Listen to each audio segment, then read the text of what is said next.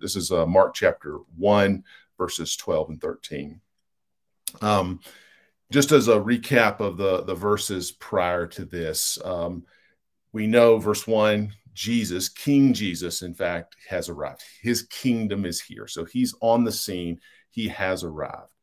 And, and that's good news um, in large part because it means that he's he that he's come to go through the judgment that we deserve and he of course is going to come out of that judgment on the other side having paid the price the price that we should have that we that we owed. But he's not just going to have paid the price. He sort of uh, settled the bill if you will. But he's actually going to be victorious over death hell and the grave. Thank the lord for that. And that was really what he what we see in verses 4 through 11 now, in the middle of that, we know John is telling us, John the Baptist, he's telling us about Jesus, verses 7 and 8.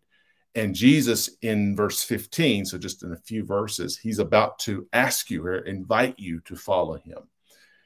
And while following after Jesus, and this is what John tells us to do follow Jesus, what Jesus asks us to do, while we follow him, we're going to follow him to victory.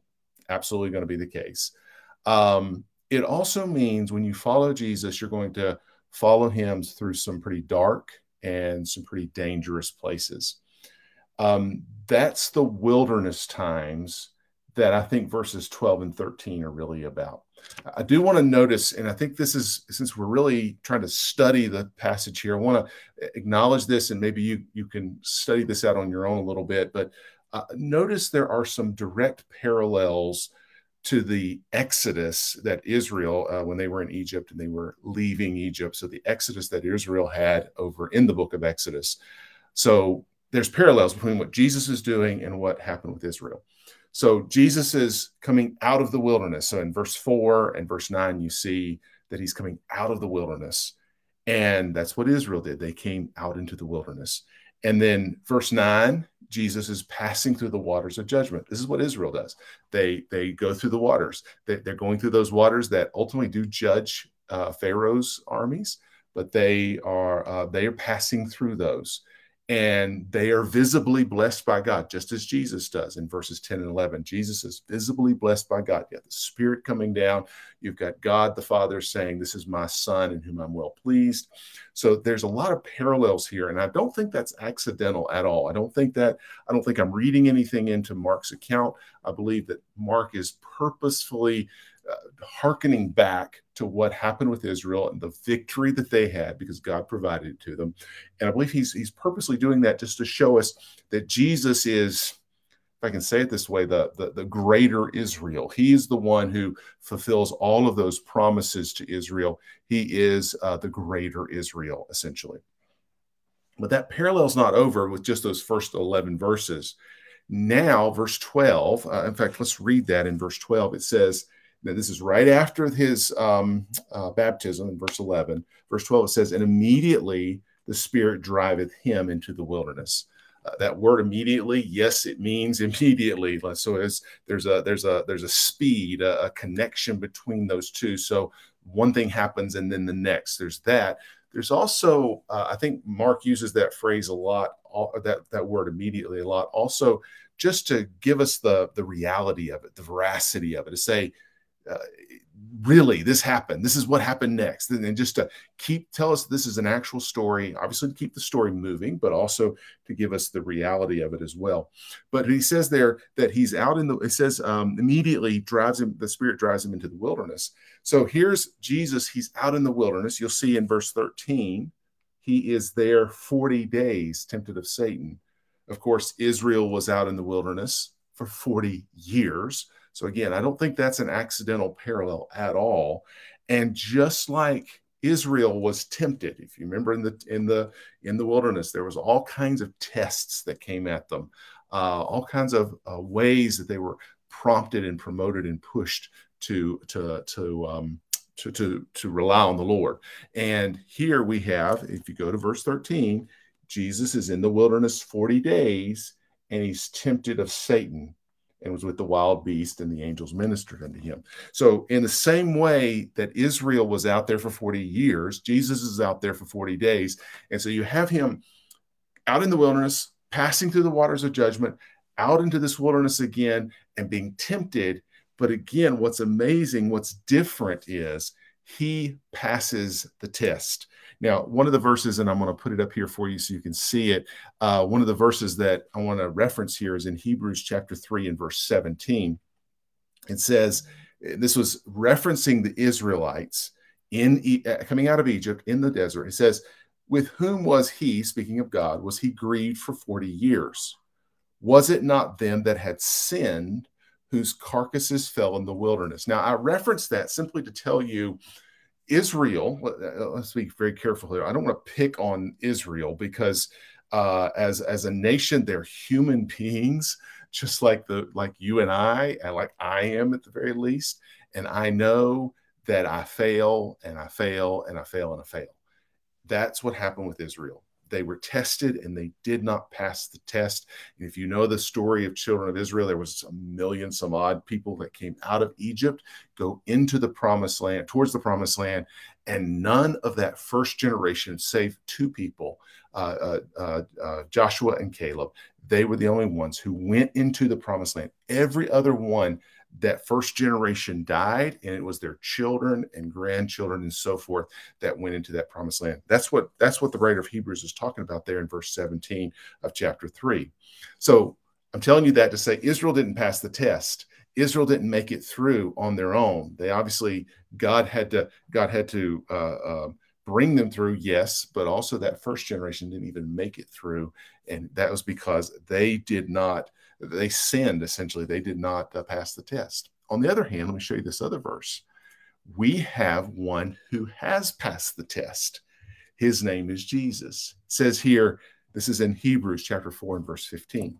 We have not an high priest which cannot be touched with the feelings of our feeling of our infirmities, but was in all points tempted like as we are, yet without sin.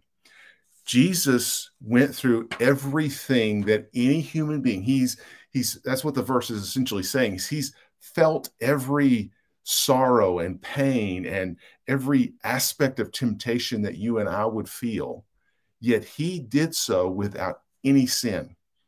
He passed the test. He he went through the darkest of dark and he passed the test. I, I, I, just want to tell you, I'll never pass the test. I can't. I am not capable of passing the test. But Jesus did, and He did it for me. So if I'm following Jesus, and here's the here's the, the point I want to get to. I want to give you this a couple of thoughts here from this passage. If we're following Jesus for that ultimate victory, and, and I believe that we'll have an ultimate victory. What do I mean by an ultimate victory? If you're following Jesus, as He's your hope for the future, your hope of heaven, that there will come a day in the not I don't know how far into the future, but in the future, that He will bring us into His presence and we will live eternally in heaven with Him. There will be no sin, no sorrow, no sickness, no pain, no suffering. Everything that is wrong in this world will be made right and will be in His presence. That's that ultimate victory. We get that if we follow Jesus. Now, I don't know about you, but I ain't there right now. so if I'm going to follow him to ultimate victory, I'm going to have to also follow him through that wilderness, the wilderness that we live in now of despair, of temptation, of trial. That's what I have to follow him through. And that means following Jesus, like just going right behind him. And look at what he does here in verse 12. Go again to verse 12. Immediately the Spirit driveth him into the wilderness so that means I need to obey the Spirit's leading, the Holy Spirit's leading, no matter what the circumstances are. I mean, here's Jesus having just come off of a of a spiritual high, if you will. He's he's out of a he's coming out of a circumstance that is, you know, a lot of people are watching this. Here's God the Father speaking, the Spirit coming down like a dove, and and then the Holy Spirit is essentially saying, okay, it's time to go out into the wilderness. Now, please understand this about Jesus. First of all, I want to make sure this is clear to everybody listening. Jesus is God. He is God, just like the Holy Spirit is God, just like the Father is God. So he is equal in every part and power that God is. He is God. There, I believe in a Trinity, three persons, one God. So I believe in that. It's a long, deep subject, clearly, that we could talk about another day, but just know that I believe He's God. Yet when he's all when he is operating on this earth, and you'll see it throughout the gospels, he is what is we would call walking in the spirit. He is constantly in obedience to the Father's will. He is doing what God wants him to do, the Father and the Spirit wants him to do. And as a result, it says there he is driven, or the Spirit driveth him. He is driven. Now, driven does not mean that he is forced. Does not mean that. It does mean he's compelled, that there's a there's a something driving him inside. Just just like if um maybe if you know someone who's driven in what they do, they're driven to do a good job. Maybe you have a business and you're driven to succeed.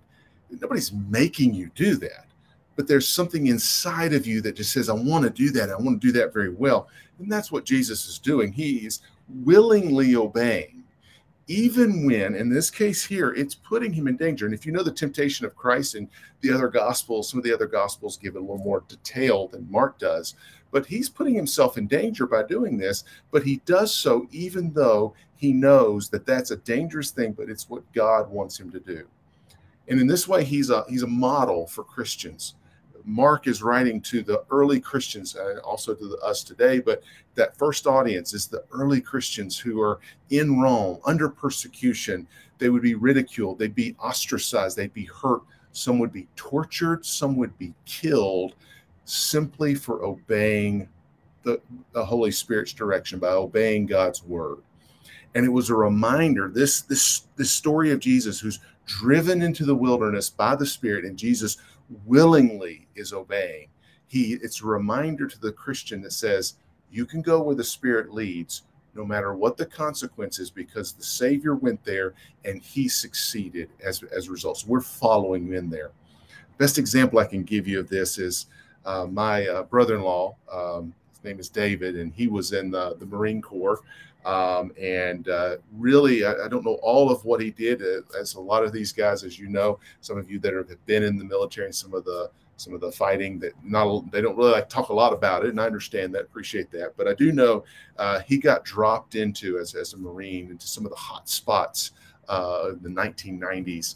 Um, some places that really nobody else wanted to go, and they knew they could put the Marines in there, and they would uh, they would take care of it.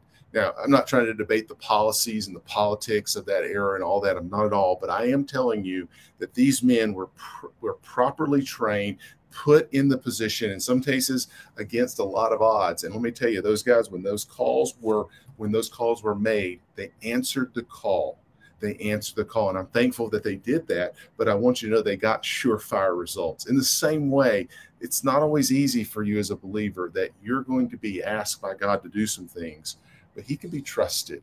And Jesus shows us by His example that you might be put in a tough spot, but God's commands will they they're to be obeyed and if we follow after him he will take care of the results that may mean financially trusting God. He's commanding us to be uh, generous givers. Vocationally, God abhors us doing things for filthy lucre's sake, to use the King James language. Uh, he forbids us to do it with eye service as men pleasers. But he says instead of doing it for money, instead of doing it for trying to please people, do it for the Lord. That's the kind of work that we ought to be doing. With our family, he says we ought to uh, have genuine love for our families, endure without endorsing their sin, endure whatever comes at our way. These, these are these are the kinds of things that we're going to be asked to do as Christians if we'll obey the Spirit. But when we follow Jesus, we'll be able to overcome in those wilderness sort of hard spots, those hard places. But apart from Him, I'll tell you, it's going to overwhelm you. It absolutely will overwhelm you. It will overwhelm you. Now, Second thing I want to show you here in verse 13, it says there that he was in the wilderness 40 days, tempted of Satan, and was with the with the wild beasts. Now, when Jesus obeyed the Spirit's direction here, he was in danger. You've got the you've got the wild beast in this this wilderness in in this this uh, dry and it's probably a little bit hot this terrain that's just not really uh, not really uh, ready to sustain life I mean, there's no resources, there's no lifeline, there's no hope. He's out, he's out there, uh, just really out there. And he was in danger. And in this way, it is a picture of the world that we live in. The world that we live in, it's not hospitable, it's not hospitable to the Christian way of way of living. It's this world is not our home. The, the song says we're just a passing through. And it's a good thing because we weren't made for the world as it as it is right now. It is a dangerous place without resources, without hope, without without help. But Jesus, he's passing through this. He's also, as you know from the other accounts of the of the uh, the temptations, he's hungry. He's not eating during this time. So he's hungry. He's exposed to the elements. He's tired in this way, his flesh is giving way.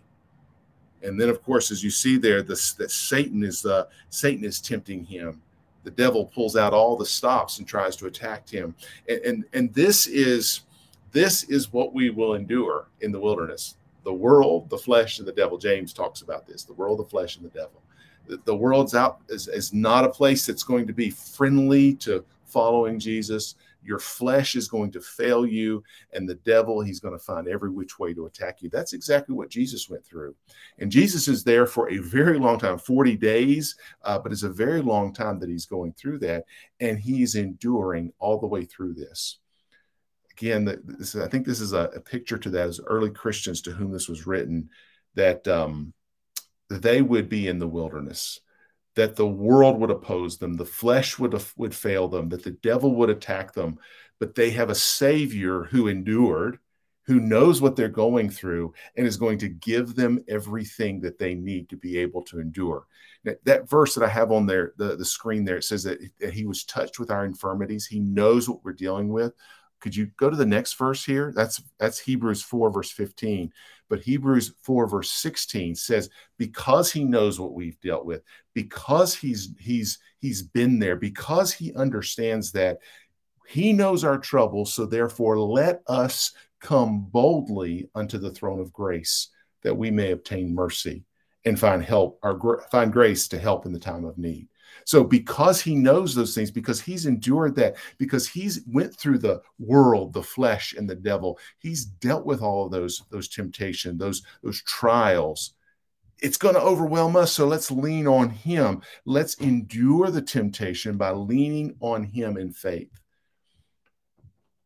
The Bible tells me in Second Timothy, in fact, I'll put that on the screen here, uh, that all who suffer um, all who live godly rather shall suffer persecution. This is in Second timothy 3 verse 12 so it's going to be tempting uh, to pursue a life of ease a life uh, without pain.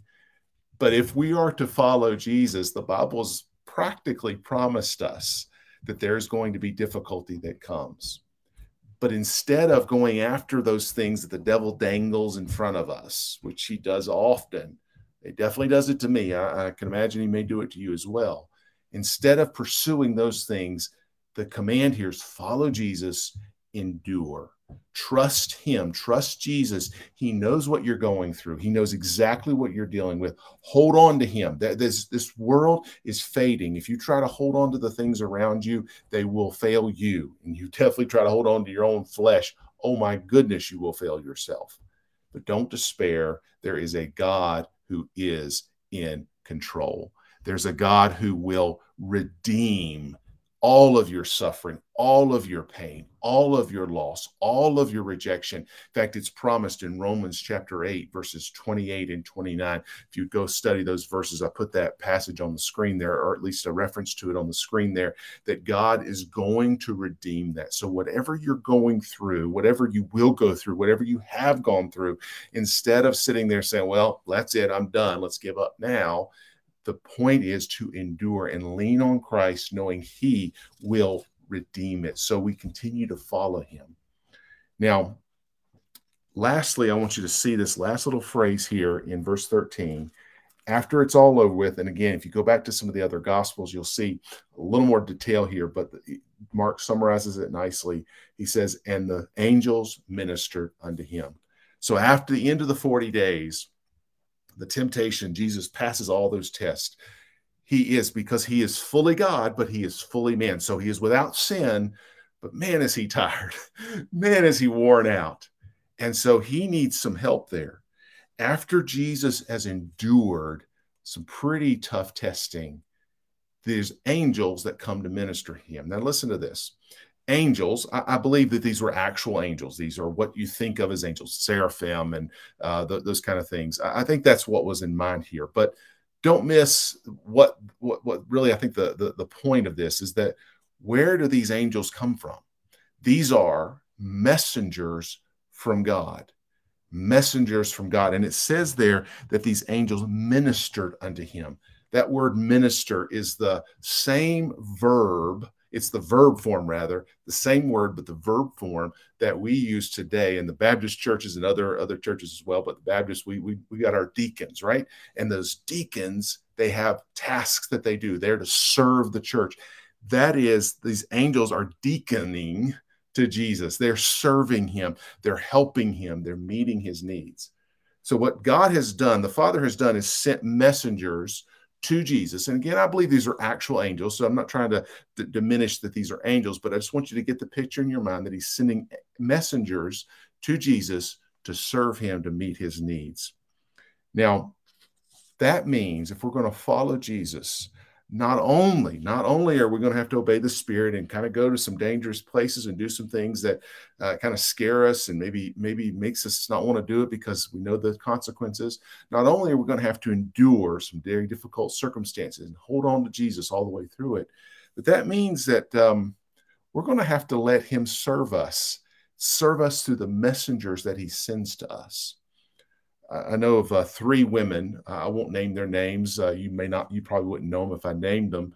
There are three women that I know. They don't have a whole lot in common necessarily. They might have more in common than I recognize, but on the surface, they don't have a whole lot in common. But they do have one thing, and it's a very important thing. These three women have all lost a child uh, that was, uh, you know, before that child was fully an adult, or maybe as an early, uh, a young adult rather they lost a child in some very terrible circumstances. Now, each of those women were able to help each other in some very unique ways, ways that I could never have helped them because I have not lost a child, in ways that I couldn't help them because I'm a man. They're they're all women. It was it was that God had brought them together to encourage each other, and support each other. Did it fix the problem? No, but I, it was a their their relationship, their friendship allowed them to have some comfort, some peace, some way to be served. And I believe that's exactly what God does for us is he brings us to through some circumstances so that we then can be brought to certain people to be helps to them and vice versa, that other people have gone through some things and they can come alongside of us and help us. And I think that while we, we need to follow Jesus into danger, but we also need to follow him into the comfort that he provides as well. God's God has provided messengers. I mean, sometimes I think the Bible, the Bible talks about that we that we uh, entertain angels unaware. So I think sometimes they could actually be legitimate angels, but a lot of times they're just messengers from God that God is using. And instead of looking to the world and all the things that's offered out there to soothe and comfort ourselves, we've got some messengers from God that we could lean on. Just, just a couple that I'll mention to you. We've got the Word of God itself, we've got the Scripture. If you would actually open up this book sometimes when you're when you're feeling distressed, there's a comfort here that you can't get anywhere else. You've got the Holy Spirit. He's inside of you all of the time. He walks with you. He dwells with you, the Bible says in First John. He dwells with you. He is with you in every circumstance. And don't miss the godly counselors and the, the friends that are around you. We often hear it quoted in um, um, Hebrews chapter 10 in verse 25 that we should not forsake the assembling of ourselves together as the manner of some is. And, and that's a, we also he, often hear that as a kind of a, a, rebuke. You need to go to church more often. And you probably do. You, if you're missing a lot of church, you should probably go. Uh, if you're not, not able to make it, I understand. But if you just don't have a good excuse, you should get to church. But it's not just about get to church so you can sit on that pew and your number be counted. The, the end of that verse is the important part. It says there, but exhorting one another. When you come together, you're exhorting one another, you're lifting each other up and so much the more as you see the day approaching.